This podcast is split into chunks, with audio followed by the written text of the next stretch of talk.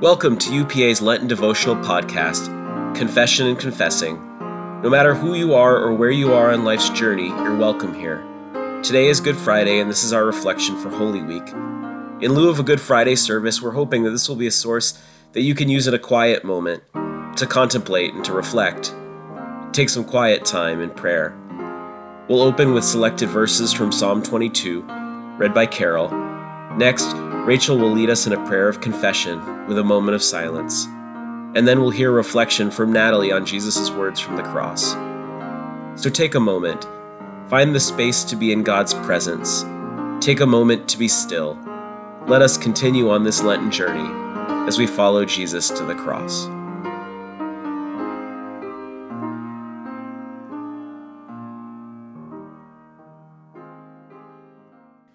Listen now for the word of God as heard in the reading of Psalm 22, verses 1 to 18.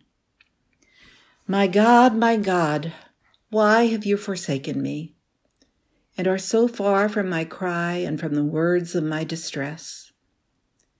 O oh my God, I cry in the daytime, but you do not answer, by night as well, but I find no rest.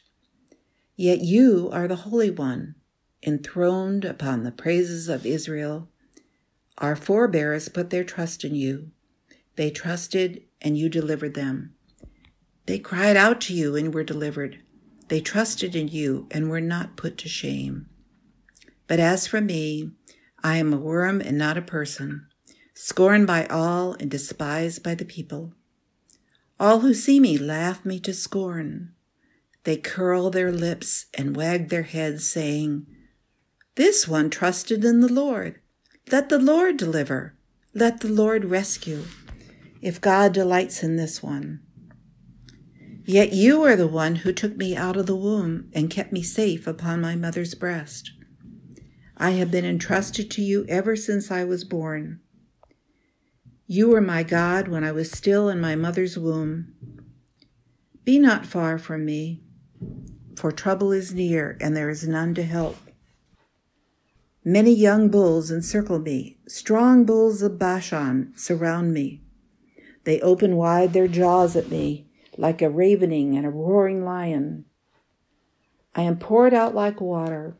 All my bones are out of joint. My heart within my breast is wel- melting wax. My mouth is dried out like a potsherd. My tongue sticks to the roof of my mouth and you have laid me in the dust of the grave. Packs of dogs close me in, and gangs of evildoers circle around me. They pierce my hands and my feet. I can count all my bones. They stare and gloat over me. They divide my garments among them. They cast lots for my clothing. Be not far away, O Lord. You are my strength hasten to help me. Will you join me in our prayer of confession, adapted from Dietrich Bonhoeffer's Letters and Papers from Prison by Reverend Erica Wimber Avina? Holy God, we can truly share only in a limited measure in the suffering of others. We are not Christ but if we want to be Christians, it means that we are to take part in Christ's greatness of heart. We seek to take on the responsible action that in freedom seizes the hour and faces the danger, and in true sympathy that springs forth not from fear, but from Christ's freeing and redeeming love for all who suffer. Lord, remind us that inactive waiting and dully looking on are not Christian responses.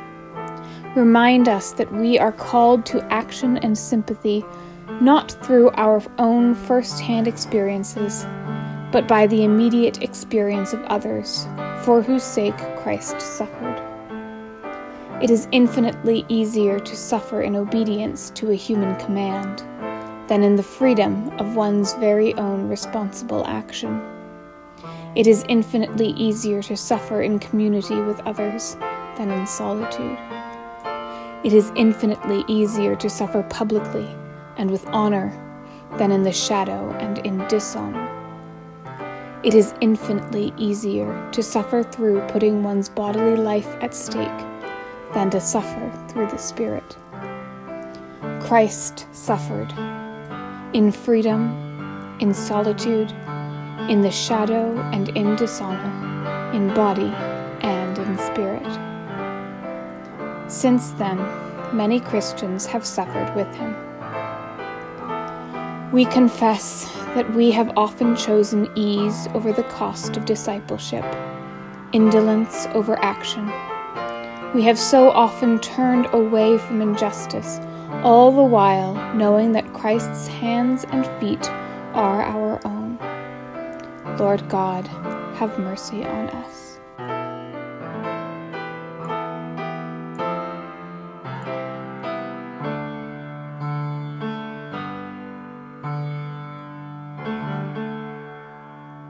Amen.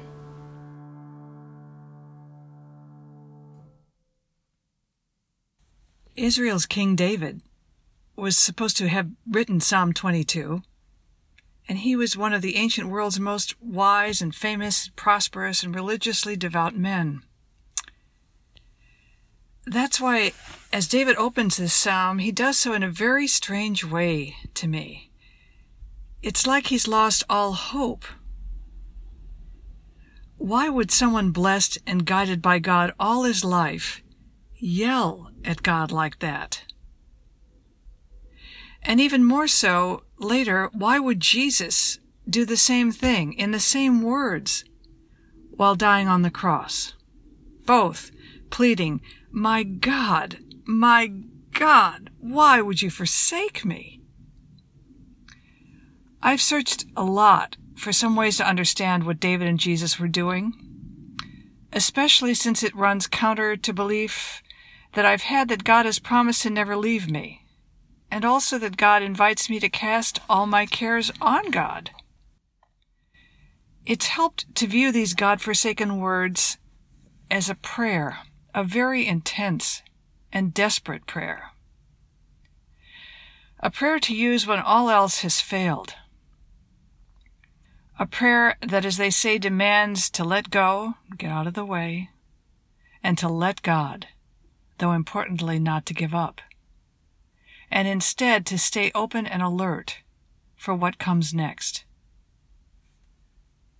A few years ago, I found a writer named Richard Rohr who describes pleading moments like the one that David and Jesus had as an act of falling upward which is something I'm attempting to practice in my own life now when faced with an urgent crisis that overwhelms and drains every ounce of my energy.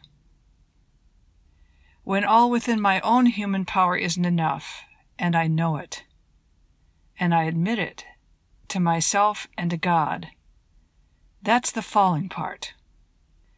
And as God in time reveals that I've not been forsaken after all, but that there's another way forward, though maybe not the way I'd thought.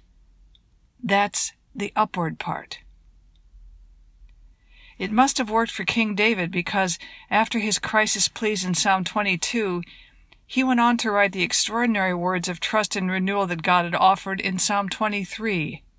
Words so familiar, they're still drawn on for assurance today.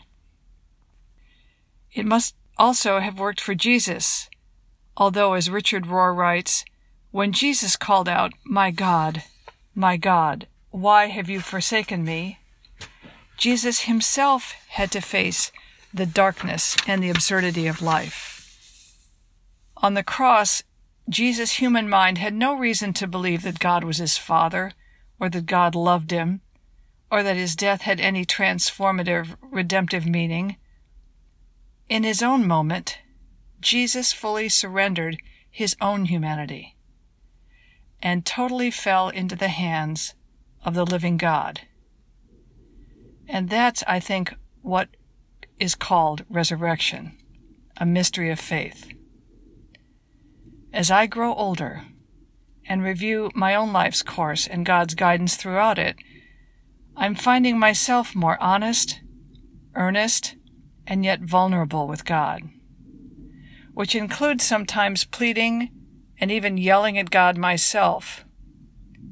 though it feels like I've got good company, including saints before me who, in their own defining ways, asked and discovered that God will also never, ever forsake and is only trying to lead us forward to broader, deeper, meaningful relationship beyond anything we could humanly grasp in the moment or imagine.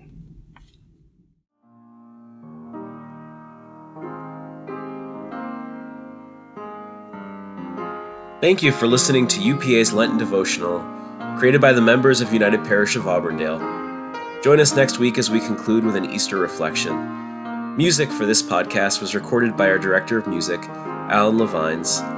The prayer of confession was adapted from the writings of Dietrich Bonhoeffer by Reverend Erica Wimber Avina. Come join us for our live stream worship each Sunday at 11 a.m. Eastern Time on Facebook at facebook.com slash UPA Newton MA slash live. You can get more information via our website, newtonchurch.org. Grace and peace to you on your journey.